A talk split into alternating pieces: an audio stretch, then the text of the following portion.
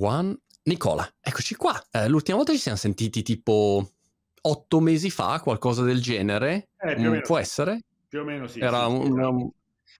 un- un periodo, mh, come dire, già eh, che dicevamo, ma insomma, però queste bollette iniziano a costare, no? E, e- e oggi, insomma, c'è uno scenario che si è dispiegato e si sta dispiegando. E quindi con te volevo fare un, un punto della situazione, anzitutto partendo, partendo da qui, e Certo. cercando di capire qual è la situazione energetica ad oggi. Se tu dovessi fare una, una fotografia per un non addetto ai lavori, dove siamo? Allora, io la farei in questa maniera la fotografia, focalizzando su tre step molto chiari. Primo punto è il gas. Cosa significa il gas? Che oggi in Europa e in Italia ancora di più c'è eh, una criticità legata al gas sia in termini economici che in termini di disponibilità. Cosa significa? Che oggi, rispetto al passato, in Italia il gas costa di più e il gas e ce n'è meno. Secondo eh, aspetto, perché avviene questo?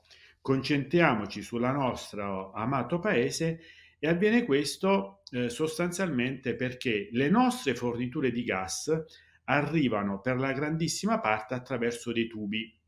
Quindi noi siamo collegati one to one, uno a uno, con dei produttori di gas. Tra questi ce n'è uno che sino al 2021 e all'inizio del 2022 ha avuto un ruolo molto importante, cioè attraverso questo tubo arrivava tanto gas ed è la Russia. Poi, a titolo di cronaca, gli altri, du- gli altri tubi ai- attraverso i quali prendiamo gas e poi vedremo il perché questi tubi sono importanti sono con l'Algeria, la Libia, l'Azerbaijan e eh, diciamo l'Europa del Nord. Ma perché il gas è così importante? Tant'è vero che oggi si parla di crisi energetica, ma se volessimo essere più precisi dovremmo parlare di crisi del gas. Perché oggi noi in Italia consumiamo tanto gas. Anche qui eh, molto semplicemente eh, in che maniera? Uno, consumiamo gas per produrre energia elettrica. Tanto per dare un numero, oggi darò pochi numeri, però questo numero è significativo, fatto 100 la nostra produzione di energia elettrica, un 40% deriva dal bruciare gas, cioè bruciamo gas, le nostre centrali bruciano gas e producono energia elettrica. Quindi tornando al, al primo punto che si diceva, se questo gas mi viene a costare di più o ce n'è poco, è chiaro che ha un impatto notevole sull'energia elettrica, la quale andrà in crisi e evidentemente costerà di più. Purtroppo però in Italia, oltre ad avere questa criticità, abbiamo una seconda criticità legata al gas, che deriva dal fatto che noi utilizziamo il gas anche per altre attività, quindi non solo per produrre energia elettrica, ma ad esempio per riscaldare i nostri uffici, Mm. le nostre case, i nostri appartamenti. Anche qui, volendo dare un ordine di grandezza, fatto 100 il gas che noi importiamo, perché sostanzialmente, come si diceva prima, la maggior parte del gas noi lo compriamo dall'estero, fatto 100 questo gas, un buon 40-42% ci serve per gli usi civili, cioè per riscaldare le nostre abitazioni e i nostri uffici. Questi tre motivi ci spiegano come mai oggi in generale l'Europa, ma nel- nella fattispecie l'Italia, sta soffrendo la problematica del gas.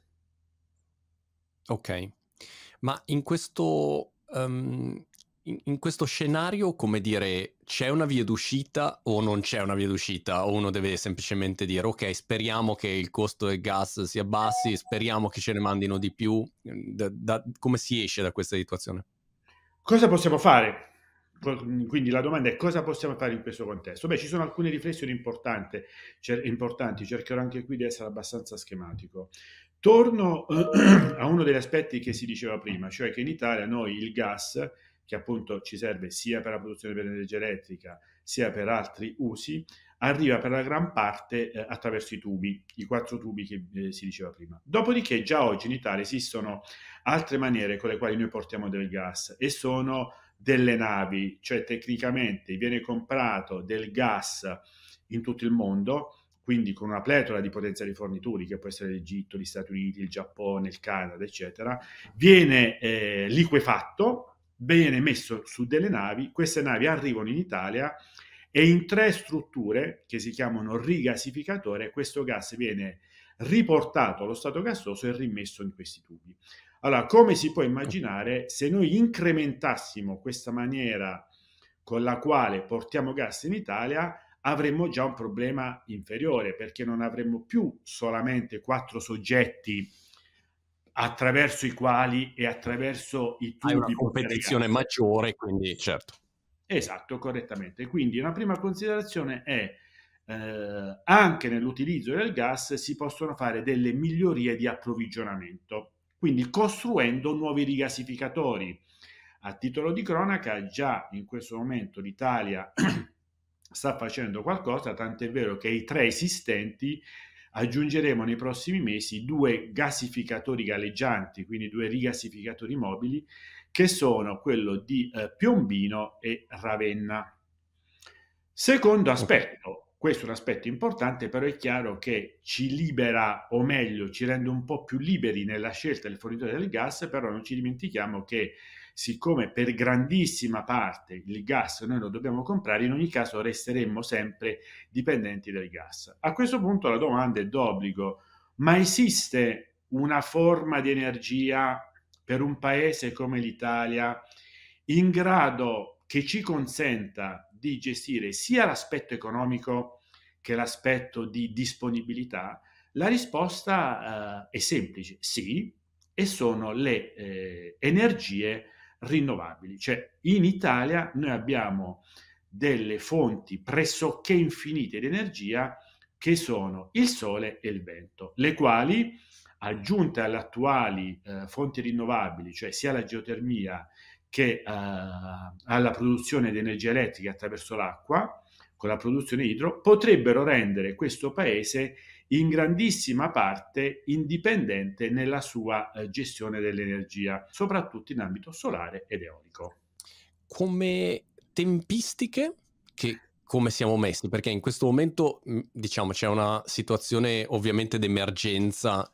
Io lo vedo anche qua, qua in UK, insomma, c'è grande preoccupazione, oppure parlo con amici che hanno ristoranti, alberghi e mi dicono le, le, le cifre che spendono in questo momento di, di bollette sono stratosferiche, quindi dici com- come si fa a resistere così, no? è, è, difficile, però i- immagino e auspico che questa situazione vada a migliorare, insomma sia una situazione temporanea per quello che riguarda la, la, la guerra in Ucraina, eccetera, ehm, e poi si torni a una situazione più di normalità. Come si affronta, diciamo, la situazione di breve periodo e poi il medio-lungo periodo? Cioè, che, che fotografia faresti, che mh, indicazioni daresti su questo? Beh, io farei questo tipo di fotografia sul, sul nostro percorso. Allora, sicuramente a brevissimo, e lo stiamo già facendo come paese, eh, bisogna diversificare l'approvvigionamento del gas, ce lo siamo detti prima, cioè nel momento in cui un soggetto, la Russia nella fattispecie, decide per eh, vari motivi che non siamo qui a discutere, che il gas ci viene fornito in maniera molto eh, costosa e in quantità molto basse, a brevissimo l'unica cosa che possiamo fare mh, è far sì che gli altri tubi, quindi gli altri fornitori, Algeria, Zebra, eccetera, ci diano più gas. Primo aspetto. Secondo aspetto che forse è il primo dei primi aspetti, consumare in maniera intelligente eh, il miglior utilizzo dell'energia è quella che non si consuma. Faccio questa battuta, però vi dà l'idea di quanto noi possiamo fare affinché utilizziamo, non consumiamo, utilizziamo al meglio, al meglio l'energia. Un'altra delle attività relativamente a breve l'abbiamo citata prima, cioè quello di potenziare il nostro sistema di rigasificatori. Ne abbiamo tre, non grandissimi, questo è un paese che tranquillamente potrebbe averne altri tre. Nel mentre, cioè da oggi... E, scusami, sì. Nicola, e, scusa Nicola se interrompo, e questo è un'attività veloce da fare, nel senso non ci vogliono dieci anni a fare, a mettere su un rigas- eh, rigassificatore. È un'attività veloce se stiamo parlando di rigassificatori mobili, che chiaramente okay. sono molto veloci perché sono delle vere e proprie navi con questi impianti, un po' meno veloce ma altrettanto utile e come sempre prima si comincia e meglio è dei rigassificatori stabili. La grande differenza sono rigassificatori con capienza maggiore e quindi chiaramente più affidabile. Tutto questo percorso deve essere però accompagnato, e fortunatamente lo è, poi eh, ti, ti, ti, ti, racconto qualche numero, dallo sviluppo, o meglio dall'accelerazione dello sviluppo delle rinnovabili. Cioè ognuno di noi nel suo piccolo, e ovviamente tralascio tutte le attività che possono fare nello sviluppo da generazione rinnovabile aziende come Enel, può contribuire e lo stiamo facendo. Do un dato che è un orgoglio italiano, per te che sei in UK stavolta mi sa che facciamo meglio degli UK, noi nel 2022 come eh, impianti piccoli, intendo impianti piccoli quelli eh, residenziali della piccola azienda, del capannone, avremo un numero di allacci, quindi una quantità di impianti che si mettono in rete tre volte tanto rispetto all'anno passato, quindi faremo il 300% in più. Questa è una strada che, come puoi immaginare, è già importante a breve, anno su anno, lo possiamo fare ogni giorno, ma ci deve accompagnare. Perché ci deve accompagnare? Perché io penso che sia realistico per il nostro paese far sì che quel 40% oggi di energia elettrica che proviene eh, da fonte rinnovabile possa e debba, no possa, debba arrivare a un 75-80%. E questo si può fare, si può fare perché l'abbiamo visto quello che sta succedendo in questi anni, addirittura dieci anni fa il nostro incremento di generazione rinnovabile aveva un passo molto maggiore rispetto all'attuale e quindi significa che non è una velleità, un sogno, ma è tecnicamente realizzabile. Ancora una volta, eh, pre- prego. Scusa, Nicola, in, in, che tempi, in, che tempi, questo secondo te è verificabile? Eh, può, può succedere? Ma allora, se ribadendo, dando dei tempi molto realistici, in 5-6 anni questo paese può raggiungere una percentuale di generazione a fonte rinnovabile del 70-75% che ci metterebbe molto più tranquilli rispetto all'attuale situazione che è molto dipendente dai combustibili fossili. Eh, tra l'altro, l'altra cosa che noi dobbiamo fare in continuità come, come paese, oltre a sviluppare generazione rinnovabile, è um, come dire, cambiare la maniera con cui eh, facciamo alcune cose. Esempio tipico, oggi noi riscaldiamo, ad esempio, ve ne dico una, come si è detto prima, bruciando gas. Perché lo facciamo? Ha poco senso, il gas non è un bene, ce lo siamo detti che eh, abbiamo noi, ci rende dipendenti, eccetera. Dobbiamo iniziare un percorso di elettrificazione. Elettrificazione significa proprio questo, cioè fare le stesse cose che facciamo oggi in maniera differente, utilizzando l'energia elettrica, proprio perché l'energia elettrica possiamo prenderla dal sole e dal vento. Il processo di elettrificazione è un processo che è partito, anche qui l'Italia ha attivato un processo virtuoso però dobbiamo accelerare. L'esempio tipico che faccio è che oggi avere una caldaia a gas che scalda dell'acqua e va a finire nelle serpentine, nel termosifone, nel radiatore ha poco senso, questa caldaia può essere sostituita da una pompa di calore che ha lo stesso effetto, riscalda dell'acqua e, e via andare. Quindi con questo percorso eh, io penso che in 5-6 anni, come si diceva prima, si possa avere una situazione più stabile più tranquilla per il nostro paese lato, diciamo, socio-economico, eh, questa transizione che impatto può avere secondo te? Perché ti faccio un esempio nel mio mondo più tech, quando si parla di tutto quello che è l'impatto dell'intelligenza artificiale, l'automazione, eccetera, da un lato uno dice, wow, questa cosa qua porterà via un sacco di lavori, perché se io prima avevo bisogno del designer per fare il logo, oggi schiscio un button e ho una roba che mi genera 100 loghi e mi dice lo vuoi così, lo vuoi così, e, e continua a generare, no? Quindi il mestiere che mi serviva prima di base, poi ci sono dei designer straordinari, però stiamo facendo un esempio di un'attività specifica, è chiaro che quell'attività verrà sostituita da um, una macchina. E uno a quel punto dice, ah, ottimo da un lato, ma dall'altro lato che cosa fa il tizio che faceva il logo, nel nostro caso? Certo. Ehm, e quindi ci si pone la domanda di quanti lavori verranno creati e quanti verranno sostituiti, se è una quadra che funziona o meno. Per quello che riguarda la transizione energetica mi sembra un problema similare, quindi volevo capire che impatto c'è eh, e quali sono le opportunità che nascono eh, e se compenseranno effettivamente quella che è la situazione attuale. È bellissimo il paragone che hai fatto, anche se sulla transizione energetica c'è una leggera differenza. Tu citavi correttamente l'esempio della, diciamo, dell'intelligenza artificiale o in generale diciamo, dell'automazione che eh, inevitabilmente eh, sopprime alcune attività. Nel mondo della transizione io non parlerei di, so, di soppressione quanto di sostituzione. Cosa voglio dire? Che lo sforzo che dobbiamo fare noi non sarà tanto quello di dire alcune attività spariscono, quanto, questo sì, alcune attività cambiano in maniera radicale.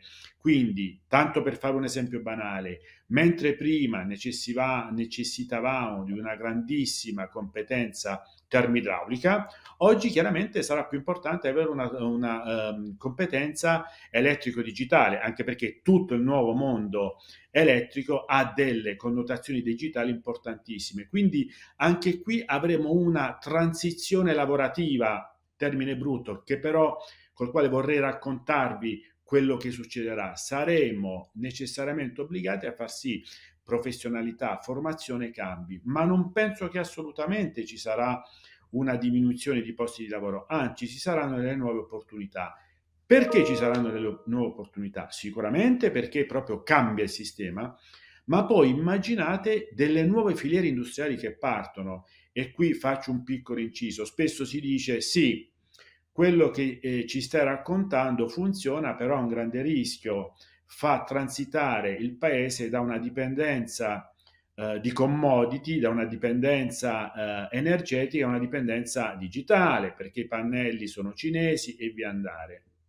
Però anche qui noi possiamo fare tanto come paese, cioè non è scritto da nessuna parte che il pannello non possa nascere in Italia, cioè mentre se uno non ha il gas evidente, o il petrolio è evidente che non lo può costruire, uno, inteso come paese, come comunità, può costruire il pannello. E qui faccio un esempio, se no sembra che si parli eh, per sentito dire oppure per miti. Noi abbiamo una fabbrica a Catania che produce una quantità di pannelli fotovoltaici in virtù di quello che ci siamo detti in questa chiacchierata al 2024, quindi se pensate, se pensi domani, questa produzione aumenterà di 15 volte, eh, di 15 volte in più. Cosa significano 15 volte di pannelli in più in Italia? Significa che ci saranno uh, mille persone in più, mille persone addetti alla fabbrica. Parliamo di pannelli, potremmo parlare del polisilicio, potremmo parlare dei tracker, cioè quegli affari che fanno girare i pannelli per gestire il sole. Quindi gestita bene, dove gestita bene significa far sì che le persone possano formarsi per nuove professionalità, la transizione energetica produrrà nuove opportunità di lavoro, nuovo valore e nuovo PIL. Molto interessante Nicola e mh, soprattutto molto interessante vedere come inevitabilmente ogni paese deve andare in una direzione di indipendenza energetica, maggiore indipendenza possibile, perché se no eh, ogni volta che succede qualcosa e purtroppo ogni due minuti succede qualcosa, ci si ritrova eh, in una situazione problematica, ecco. Quindi questo mi sembra una, una, un'ottima direzione. Nicola, direi che abbiamo visto un po' la fotografia generale, non so se c'è qualcos'altro che volevi aggiungere o se abbiamo dato anche i numeri, i dati più rilevanti.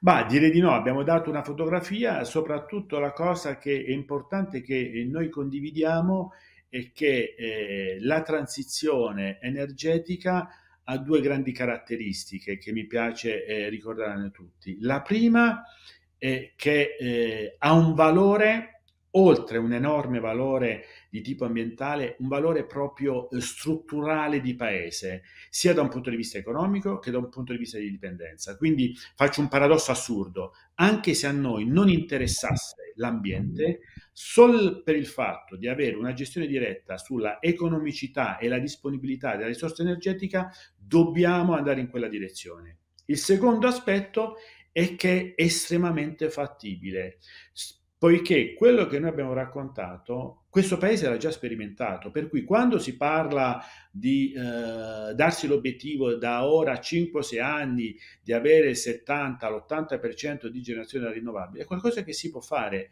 non è aleatorio. Eh, oppure quando si parla e si dice che la tecnologia non è pronta, non è affatto vero e qui veramente la chiudo, spesso si dice correttamente il sole e il vento non li, non li, non li possiamo accendere o spegnere, è vero, però oggi la tecnologia dell'accumulo delle batterie ormai è diffusissima, ora noi come paese, come Enel, abbiamo delle centrali dove ci sono dei pannelli che quando producono in eccesso questa energia viene immagazzinata da delle batterie. Quindi è un messaggio di estrema concretezza e di estrema uh, fiducia e positività per il futuro, ma per il futuro che parte oggi mentre stiamo parlando noi, non un futuro fra dieci anni o tra vent'anni. Molto bene. Eh, Nicola, ti ringrazio moltissimo e mm, ci aggiorniamo probabilmente tra, tra qualche mese per esatto. di volta in volta se ti chiamo per sapere come siamo messi. Ecco, siamo messi così. Grazie Nicola. È un piacere. Ciao a tutti.